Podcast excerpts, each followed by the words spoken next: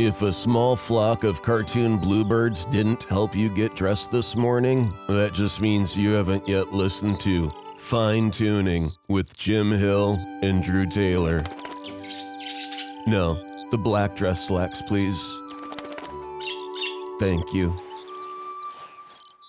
And now, Jim Hill. Welcome to Fine Tuning with Drew Taylor, your one stop shop when it comes to animation news and commentary. I'm Drew's co host, entertainment writer Jim Hill, and this is our first show for June of 2019. Uh, Drew, you are just back from uh, the opening of Star Wars Galaxy's Edge at Disneyland Park, which uh, you were telling me that you were kind of surprised at how big a component the Star Wars related animation is to the land? Yeah, yeah, it was, it was surprising. I mean, first of all, I want to say that we missed you in Galaxy's Edge, Jim. Black Spire Outpost just is not the same without without you there. Jabba and I have this deal. Yes. There can only be two fat slug like creatures in one place at any one time.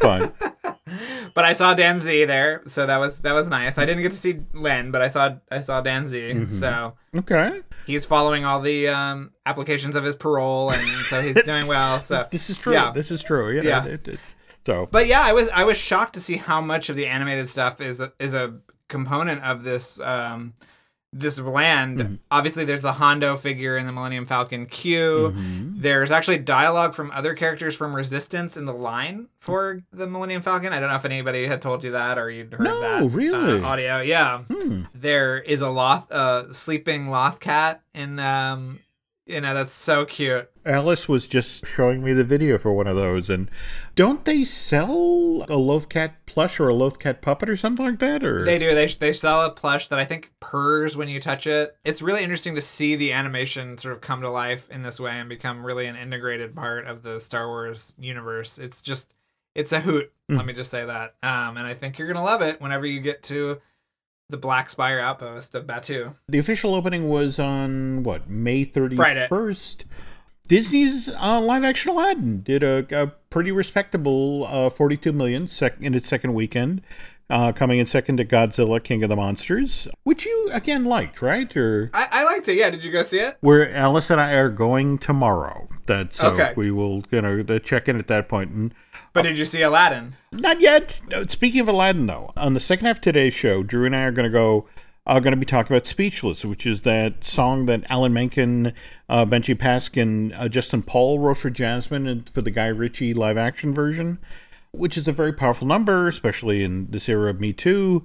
But what's kind of interesting is this was the fourth try by Menken to come up with a, a Disney princess song, and I know that you know from that that interview we ran in last week's show, it's taken 30 years of trying to get the right song. And he finally did it. Okay, what else we got for news? We got Toy Story 4 box office projections. We're what three weeks out now from Yep. the Josh Cooley movie opening, and according to the folks at Fandango and Atom Tickets, Vance Tales uh, sales for Toy Story 4 already outpacing Finding Dory and last year's Incredibles 2. I guess the folks at Disney are saying the early tracking suggests somewhere landing between 100 million and 150 million, which seems a little vague to me, Drew. It's a, it's a wide spread there. Yeah. Could be, you know, the, the target we're looking going for could be Europe, could be Asia. I, I you know, I don't want to zero in at this point. I have to wonder though, given that the early tracking for Aladdin suggested what 65 to 85 for its first weekend domestic release, and then it came in at 113 million. Do you think that the Disney has begun deliberately lowballing? I mean, they could. I, I don't think. I, I don't know. It's it's interesting that they're saying that it's going to outpace Incredibles 2. That just seemed like such a phenomenon. Mm-hmm. Well, uh, yeah, last and, and, year. and that did what? $182 million in tickets sold for its opening weekend. When I hear 100, especially now on the heels of 65 to 85, and, you know, and then to have Aladdin sell 113 million worth of tickets during its opening weekend, I can't help but think that maybe the tracking that Disney currently has in hand suggests that maybe Toy Story 4 isn't going to top Incredibles 2. Maybe it's going to do in the mid, you know, uh, 170s. But the way to keep that from being spun as being a disappointment is if you announce a far lower figure and then it exceeds, like, hey, oh my God, it it overperformed. overperformed, There we yeah. go. There we go. So I guess we'll know in a couple of weeks, but Yeah, I'll be at the premiere next Tuesday. Oh. so Oh. yeah, the at the El Cap again or At the El Cap, yes, I'll, I will be. I will be in attendance. It's interesting to note that there is no short film attached to Toy Story 4, which is kind of interesting. And also, did you see the runtime is only an hour and forty minutes, Are as you- opposed to the uh, two hours ish of? I think it, Incredibles two might have even been over two hours. But anyway, Wow. yeah. So kind of some interesting things to think about going into into Toy Story 4. Hmm. But Okay. You got to wonder if, if some of this is their way of apologizing to exhibitors for the three hour and two minute run for Endgame. right. You're in, you're out. You get your There you get go. your Cram 'em fee, in yeah. there. And while we're talking about Pixar, the the Onward teaser trailer dropped, and I loved a lot of what I saw for the for this teaser. I mean, how can you not love a movie that features unicorns basically as feral raccoons? but if if I have one quibble, one tiny little quibble, the characters that Tom Holland and Chris Pratt are voicing for this Dan Scanlon movie, did they have to look so much like Tom Holland and Chris Pratt? I mean, but at the same time, uh, there was a lot to like. I mean, it it, looks fun. Yeah, the world looks amazing. I mean, I love that opening shot of all the the magical creatures and then a, a plane just flying through. It's so it's so funny and it looks beautiful. I think I can't wait to uh to see more of it. I love the tag gag of "cometh soon." Right. That generally right. looks like a lot of fun, though. Conversely, though, I, I don't know if you saw the the Sonic trailer that had been redone by Arto Barnoff. He went back into the the trailer that Paramount had created for that Jeff Fowler movie and and reanimated this just the scenes with Sonic, so it looked more like the cartoon Right. you know, in a weird sort of way, it actually made me feel that much more sympathetic for Jeff Fowler because there, there were a couple of scenes in it where it really looked great. I mean, uh, you know, the cartoon Sonic really looked great in in the way the shots were composed, and then there were other ones where it's like, yay!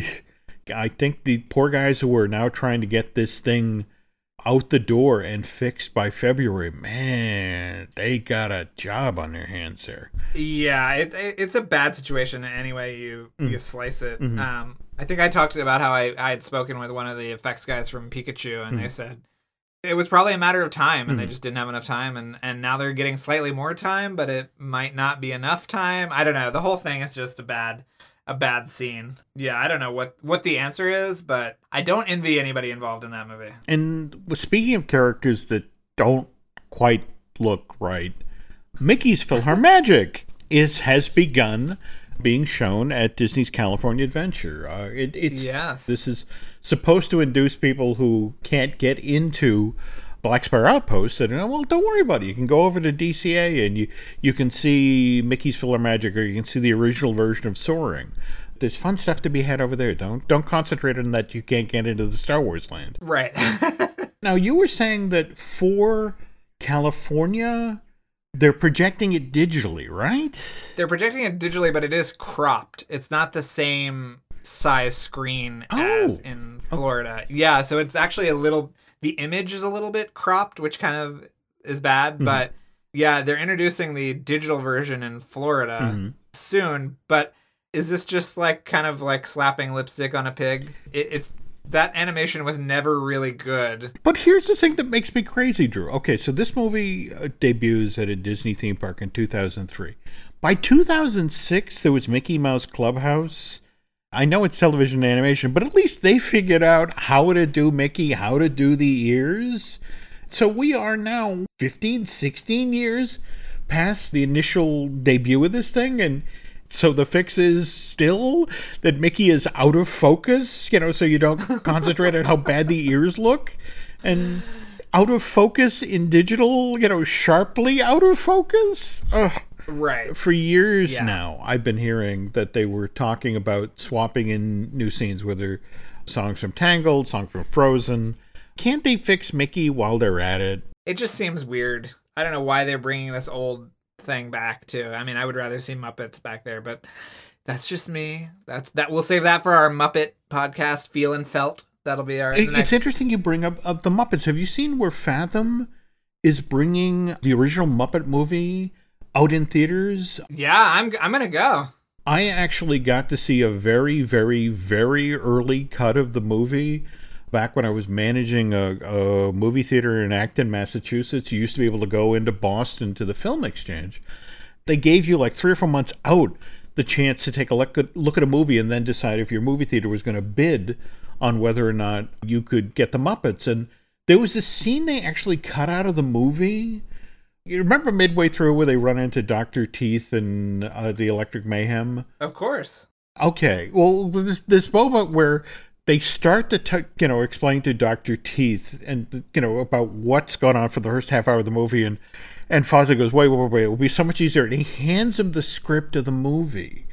The, and the Dr. Teeth and Dr. Mayhem stand around the screenplay and they do like this 30 second montage of, okay, so you fork in the road and, you know, the Doc Hopper, and it's like, okay, we're up to speed. And then they go I, I guess it was one of those jokes where it played really well in the screening room in Boston, but I, from what I heard, that when they put it out in theaters, it was it kind of took people out of the movie. I love that. There's a part of me that really, really wants to go see that again, but at the same time, I, I wonder, is it going to hold up? Yeah, I wonder that too, but it'll just be fun. I mean, I went and did the Fathom event uh, this past Christmas Hmm. where they showed a Christmas episode of Fraggle Rock and uh, Emmett Otter's Jug Band Christmas Oh, on the big screen, which was really cool because that's one of my favorites. So I'm, I'm excited. A quick side note here, the, but it does, given that all the time you spent living in Connecticut, did you ever get down get to the Goodspeed Theater when they were No. doing the stage version of Emmett Otter? I remember when they did it, but I never saw it. Mm-hmm. Did you see it? Yeah, yeah. In fact, I, I got to interview Paul Williams while they, they brought him in to do some new songs for the score. And Oh God, I love Paul Williams. yeah, no, he's a, a- an, an amazing guy. Did you ever see that documentary, by the way, that Paul Williams is still alive? Yes, I got to interview him for that, and I was wearing my my Brian De Palma T-shirt and had him sign my. It was not out on DVD in America yet, but I had a, a French Blu-ray of Phantom of the Paradise that I Oh. made him sign. He was Oh. delighted. Oh, Yeah. that is so. No, he is such a great interview and such a sweet guy. Back to news run off here. Did you see this announcement of the Marc Webb directed live action Snow White? Yeah. Yeah, I don't know what to make of that. He is not a great director. Mhm. I'm I'm just gonna put it out there. I mean, the the Spider-Man movies were terrible. Mhm. 500 Days of Summer is fine, but Mhm. he's never done anything that. I mean, I cannot believe that this is the guy they're trusting with the crown jewel of Disney animation. It doesn't make a lot of sense to me, especially because there were so many other interesting versions that they had developed along the way. Well, no, it, it's interesting you you bring that up because rem- remember there there was what Snowstar.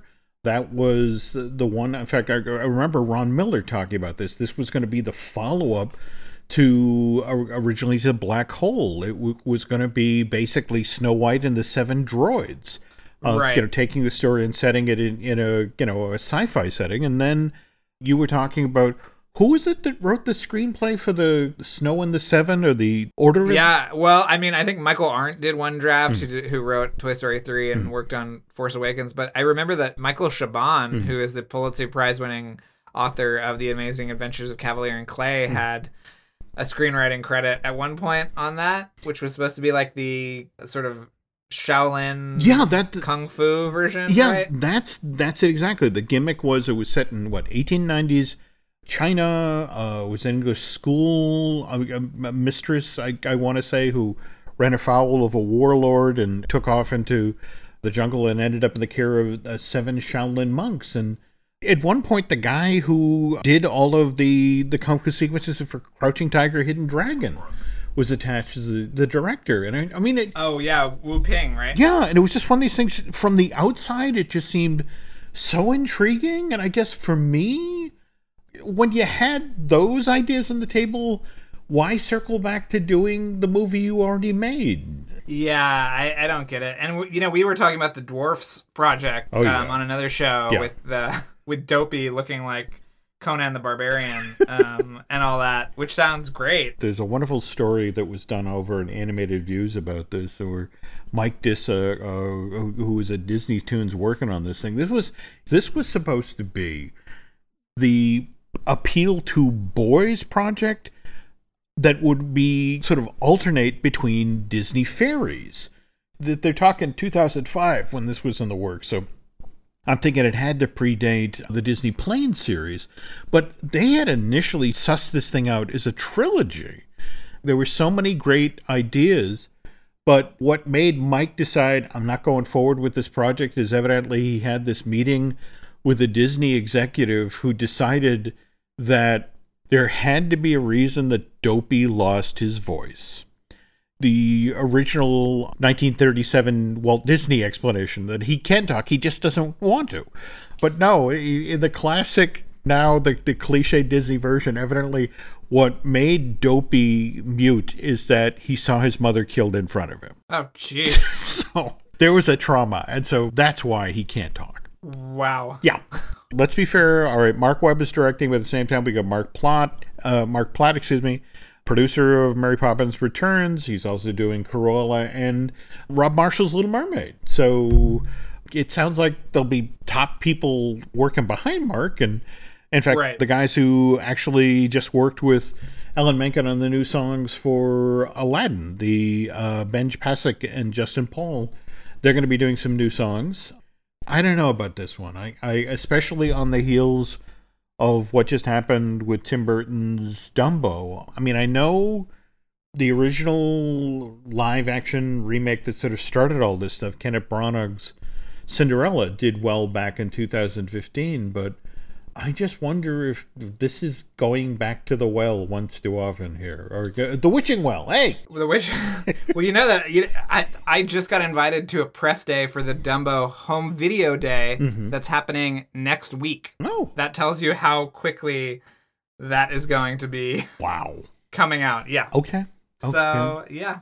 All right, while we're talking about animated features and that sort of thing, press release came out while we were away announcing that Tom McGrath, who's done a lot of work for, for DreamWorks Animation, in fact, this was trumpeting the fact that with him agreeing to direct Boss Baby 2, this is now his sixth film for DreamWorks Animation, which made me think, well, who else has directed six movies? And it turns out one of the only people who's done this was Woolie Reitherman. Well, sort of. That's with caveats. That's an important thing to point out because if you go back to Tom McGrath's career feature at DreamWorks, yes, he's directed six films, but he's only solo directed three uh, Megamind, Boss Baby, and again, this Boss Baby 2.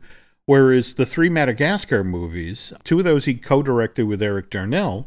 And then the Madagascar 3, uh, Europe Most Wanted, he actually co directed with Eric Darnell and Conrad Vernon. Now, and you're right about Woolie. Uh, Woolie was listed as the solo director of 101 Dalmatians, Sword in the Stone, Jungle Book, Aristocats, and Robin Hood.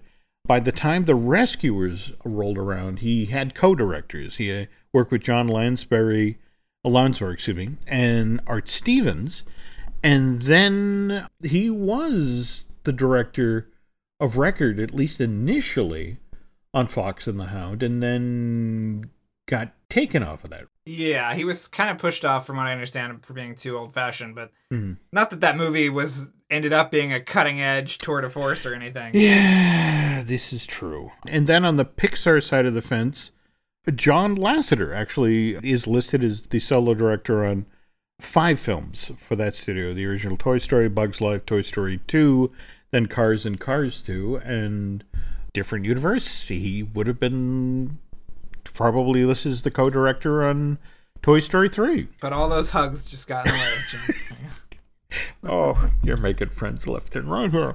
um, okay, oddly enough, the most prolific directors in, in the modern era of animation, but it's a directing team, have to be Ron Clements and John Musker. From their first, uh, The Great Mouse Detective in 85, they wound up directing seven films for Disney. But uh, last one, of course, Don Hall and Chris Williams are listed as co directors given what a collaborative process is, and I think you know you mentioned this as, as we get started here that nobody does one of these films alone. What animation directing really is is being the one who sits there in the room when you're picking the boards and say, all right, that one, not that one, not that one. I wish Tom well because right now he's the only director of Boss Baby 2. Who knows when that movie finally comes out in 2021, you know, whether he's still going to be a solo credit on that. Right. Listen, I know you're I know you're chomping at the bit for Boss Baby 2, so I hope, you know. The other night I caught like the last 20 minutes of it. Never seen the film all the way through and it really had some fun design. How is it as a movie? It's okay. It's it, the premise is is pretty threadbare, which is shocking. I think there's already a TV show, and that the fact that they're making another movie, but it made a lot of money, so God go. bless them. Well, You know, Well, speaking of TV shows, sadly, this month we're going to see, if if the rumors are true, the the sixth and final season of the Amazing Adventures of Gumball. The last episode is supposed to air on June twenty fourth. It's uh, again two show. It's one of those shows that there's two 11 minute long segments. So the BFFs and the Inquisitions and. 240 episodes of this thing since it began airing. one of the most underrated shows I think in in, in animation. I totally agree. I, I love the mix of elements, the clever writing, the overall look, and I really am almost embarrassed to admit how much I empathize with Richard, the father. The rabbit. Yeah, I feel like he's my Yeah. spirit animal. you know, just. So it does make me sad, though. Uh, now you were mentioning the series finale for Star and the Force versus the Force of Evil. Yeah, it was really touching. It was well done. I think that the show got a little lost in the latter seasons just with how much fantasy Mm-hmm. stuff was a part of it. It's just it got got very complicated. Mm-hmm. But I thought this had a nice sweet kind of emotional ending and I think you should watch it on DVR or whatever. Yeah. So definitely, you know, when we wrap up here, I'll go chase that down. And while we're talking about uh, television news, uh, you know, the, the, we have one Cartoon Network show ending. We have another one. Geez, We Bare Bears is they're getting a TV movie. They're getting a Uh, spin-off. can't wait. Wait, what is this? What is the spin-off about? Well, uh, evidently it's Grizz, Panda, and Ice Bear as little kids. They've done a, a couple of episodes that show them as younger characters. Those are even cuter than the main episodes, Hmm. so I can only imagine. well, while we're talking about children of a different nature, Aaron McGruder's Boondocks, uh, which uh, was a comic strip that I loved and then became a really biting, incredibly funny, but polarizing animated series on Adult Swim. And God, talk about a protracted production schedule. What that, thing debuted in November of 2005, and by the time it wrapped its fourth season, it was 2014.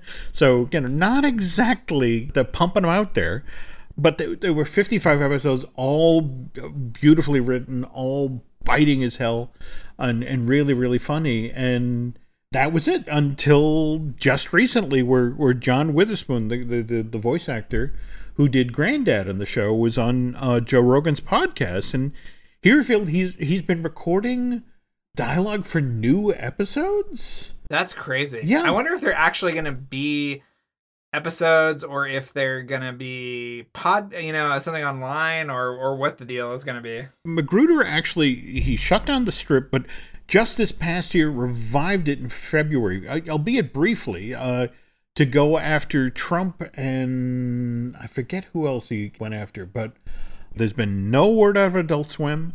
This thing is totally uh, running under the radar. So i'm really really hoping that this happens. But i guess you're right it's hard to predict where it's going to show up whether it's streaming content or that sort of thing but he he seemed to suggest this was for adult swim I'm ready. I'm ready for it. well, We got a new we got a new Genndy show coming on Adult Swim and and that I'm I'm so ready for it. well. Speaking of ready, Drew and I are ready to take our break. But when we get back from this break, we're going to talk about the songs Jasmine had for the various forms of the Aladdin movies and the, the stage shows and all that. And we're also going to talk about those Lion King posters that showed up just Oh yes. so. All right, back in a sec, folks.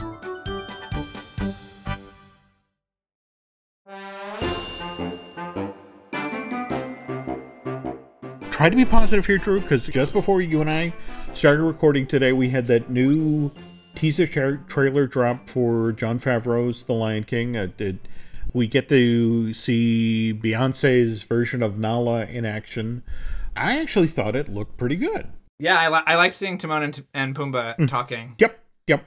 Just today, the novelization of The Lion King showed up here at the house, and I had to see what they had for Timon and, and Pumbaa dialogue and, and how it changed from Nathan Lane and Ernie Sabella. And there's a moment where they come across, you know, there's the moment for the bowling for buzzards thing. And in the Right. book, they describe how Timon and Pumbaa come up and it's like, oh, look, it's a ball of fur, you know, and Timon is i immediately, it's like, I'm a naked meerkat. The Knights of Chile, that fur is mine. so it's, in fact, they talk about, you know, how, you know, should they raise him? Should they save him? And it's not always going to grow into be, you know, a 500 pound killing machine that we're going to have to call, don't eat me. So I'm hopeful.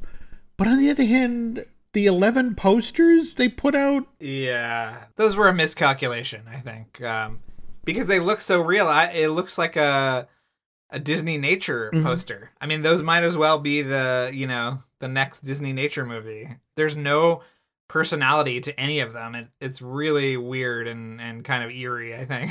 I was actually looking at them, and it was one of these things where when you're looking at full grown Simba and realize that he's virtually indistinguishable from Mufasa, and it's just a little like, well, of course, dumbass. That's a story choice. And in the original movie, there's that moment where Scar, as Simba comes back, you know, mistakes Simba from Mufasa. But yeah, mm-hmm. in poster form, it's just sort of like this is definitely would have been a less is more situation. But given the 30 posters that Disney put out ahead of Avengers Endgame, is this a thing now? You know, you just you wallpaper the characters out there and that's what they think gets people to go into a theater as opposed to a story? That is a question for the marketing team. That is not something that we can answer, but yeah, it's it's not the best approach. I don't think. Okay. Well, speaking of, of interesting ways that Disney markets movies, in, in the past week or so, we've seen them put out a big chunk of Speechless, which is Jasmine's song, uh, the, the new song that, that Alan Menken wrote for that film, again with Benji Pasek uh, and Justin Paul. They, the, the guys who did Evan Hansen for Broadway and also wrote the songs for the Hugh Jackman movie for Fox, The Greatest Showman you know, Naomi Scott does a wonderful job with this. It's a good, strong power ballad, and it's at a moment in the Aladdin story where there's never been a song before. I mean, it's like the third act. Well, there's a little bit of a thing at the beginning, and then they bring it back more towards the third act. Yeah, you would know this, Jim, if you actually went and saw the I movie. know. So I just want to. I'm you a know, bad person. We, but we've Yes. established that. That's What's true. interesting for me about this song is that it's clearly of the time we're in. I mean, you know, that, that if you think about where we are, our national conversation is, you know, Me Too and that sort of thing, this is the song that works for this time for this story. But if you go all the way back to 1987, when Howard Ashman is putting together the very first 40 page treatment, he's there at Disney writing music with Alan Menken for The Little Mermaid. That whole notion of the Ike and Tina Turner thing that he wanted to do at Disney, just that fascinated me. So I, I went out digging online and I found the actual 40 page treatment. Somebody had found it, scanned it, put it up online, and oh my God, Drew, it's a funhouse mirror take on Aladdin. I mean, there's so much stuff that's in the film from 1992, but at the same time, there's so much that's a radical departure. How Howard Ashman originally envisioned Jasmine. In that version, she's not a role model by any stretch of the imagination, Drew. He actually describes her in the sort of the character breakdown as this purely comic creation. She's the ultimate in pampered, spoiled brattiness. And the actresses he was sort of putting out there is kind of a suggestion of what they were tone wise.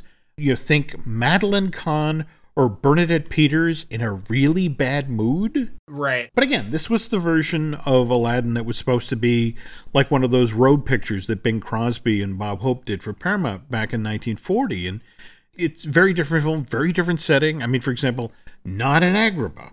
But as Howard described it, it's set in old Baghdad. Well, not old Baghdad. This is a zany, fanciful Baghdad of the imagination, somewhere between the fairy tale city of the classic The Arabian Nights illustrations and Pinocchio's Pleasure Island, a place that's alternately alluring and threatening, a place familiar from a lot of old movies and not just Arabian Night movies either. There's a hint of Humphrey Bogart's Casablanca and Marlene Dietrich's Morocco in this atmosphere, timeless but with a whiff of exotic 1930s and decor, music, and mood. Very, very, very different from uh, the, the movie that we know today, with lots and lots of show business references the original version of Aladdin, as he saw the character, wasn't the Tom Cruise look-alike, the kid who was up on the rooftop with Abu looking at the castle and, you know, someday things are going to change and we'll be rich and live in a palace and wish that people could see there's so much more to me, that sort of thing. No, Howard went a different way. This was Matthew Broderick and, and Ferris Bueller. Uh-huh. This version of the character, only 15 years old, charming but irresponsible. All that this version of Aladdin wanted to do was play in the village square, and I mean play as in play music with his friends Babkak, Omar, and Kassim. This is a movie that doesn't have one genie, it has two the genie of the lamp and the genie of the ring. And the genie of the ring is actually in the Aladdin we know from 1992 the physical look of the character is the peddler. The character that Robin Williams does at the beginning, where he's he's Mesopotamian Tupperware guy. That's the second genie for the film, uh, the genie of the ring. Whereas again, Jasmine in this version, she was a spoiled brat. You know, one that bragged how she had daddy, uh, the Sultan wrapped around her finger, and Ashman and Menken wrote an introductory song for this version of, of Jasmine as part of the movie, and it was called "Call Me a Princess," and it it's a deliberately comic number that gets across what a bad fit this version of Jasmine would have been for Aladdin. Song has lyrics like uh, "Call me a princess, I don't care. Call me obsessed with nails and hair, only concerned with what to wear, shallow and blasé." And uh, how about this, Drew, for a line that would never? I mean, remember how they cut out uh what was it? Will they cut out your ear if they don't like your face? Yes. That line from the film between when the movie was in theaters and when the the vhs initially came out. How do you think this line would play today? Soon i'll get married. What could be sweeter to some salim or abdullah whoever he is he the two things he'll need are earplugs and plenty of moolah so oh, yeah, wow, yeah, yeah. That's what every little girl on the planet wants to hear. Yeah. But here's the thing: the reason that uh, Howard and Alan wrote this song that way is that in this version of the Aladdin story, Jasmine and Aladdin weren't supposed to get together. It was actually the girl next, literally the girl who lived next door to Aladdin and his mom. Her name was Abby in this this treatment, Ashman describes Abby as well a tomboy, a cute, tough little street urchin, completely at home, hanging out with the guys. And again, the guys are uh, Babkak, Omar, Kassim, and Aladdin, and secretly secretly suffering from a mad crush on Aladdin. And Howard also notes in the script that his model for this character, how she would be portrayed and voiced and that sort of thing, was Judy Garland. Okay. But again, the Judy Garland that was in all of the Andy Hardy movies that that mooned over Mickey Rooney, while Mickey Rooney only had eyes for Lana Turner. And all right. Anyway, jump ahead to '91. They are, you know, 90% concentrating on Beauty and the Beast. You know, getting that out the door. But at the same time, they are working on Aladdin because that's going to be the film that follows Beast. And Katzenberg is just not happy with the way Aladdin is shaping up. It's got too many characters, it's more snarky than sincere. And the other thing you have to remember is Disney, right after Mermaid came out, got letters from a lot of parents.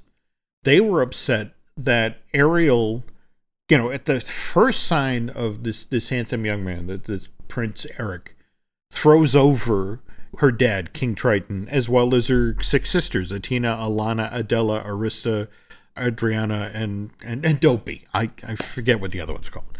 Um, so that's what's kind of interesting is that if you you understand that you know they were getting those letters, so they tried to course correct with Beauty and the Beast. So think about what Belle does in Beauty and the Beast. That you know she comes to the Beast castle, she finds her dad in the dungeon, and she immediately offers to to swap places with him because you know that this is a character who values her family above all others. And Disney thought, okay, we've addressed that issue. That's going to be fine. So like, no, now they get letters about Belle because it's like, oh my God, what sort of lesson are you teaching girls? That here's a girl who, you know, she's bright, she's read, she has, you know, she wants to have adventure in the great wide somewhere, and without a second's thought, she agrees to be a slave forever to this beast. And it's like, ah, oh, crap.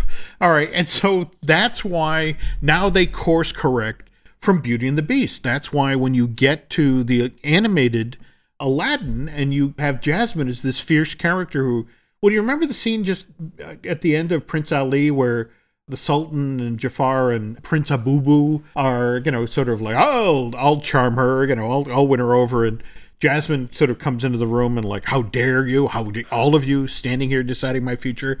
I'm in a prize to be won. And so we're kind of in the, you know, the three little bears mode. You know, this one's too hot, this one's too cold, and hopefully right. this take on a female character is just right. So obviously with this version of Jasmine, uh, Call Me a Princess is just not going to work. But it's so late in the game, they don't really have an opportunity now to do a song for Jasmine. And what ends up happening is that, you know, she basically gets half a song with a whole new world. And Linda Larkin does the talking voice of the character, and Lea Salonga does the singing voice. Okay, jump ahead 2002 and Disney's California Adventure, which had opened the February of the previous year, is tanking. Nobody wants to go to it. So is an effort to get Southern Californians to come out to the park. They announced they're going to do a brand new show in the Hyperion Theater. They were literally throwing things against wall at the wall to see what would stick to try to get people to come into that theme park. So what they decided they're going to do a 40 minute version of Aladdin and Menken is like, oh, cool, because we never got the chance to do a song for Jasmine, and now here's my chance. So Alan actually writes this all by himself. He and which is kind of interesting because Chad Beguelin, uh, the guy he'd eventually write the Beguelin would actually wrote, wrote the lyrics for the Broadway version of Aladdin, but uh, for this iteration of the project, the 40 minute theme park version, he only wrote the book. And Menken when he was looking for a song for Jasmine to sing, or, more to the point, looking for a moment for uh, where Jasmine would sing in the movie, or from the movie to do for the, the theme park stage show, uh, hit upon that that moment in from the film where Jasmine releases the birds from the gilded cage mm-hmm. and writes a song to be free. And Menken, if you look at what he does for stage shows, what he likes to do is circle back to the underscore that he's written for the movie because that's the thing Menken does. He not only writes the songs, but he also creates the underscore for a lot of the movies he works on.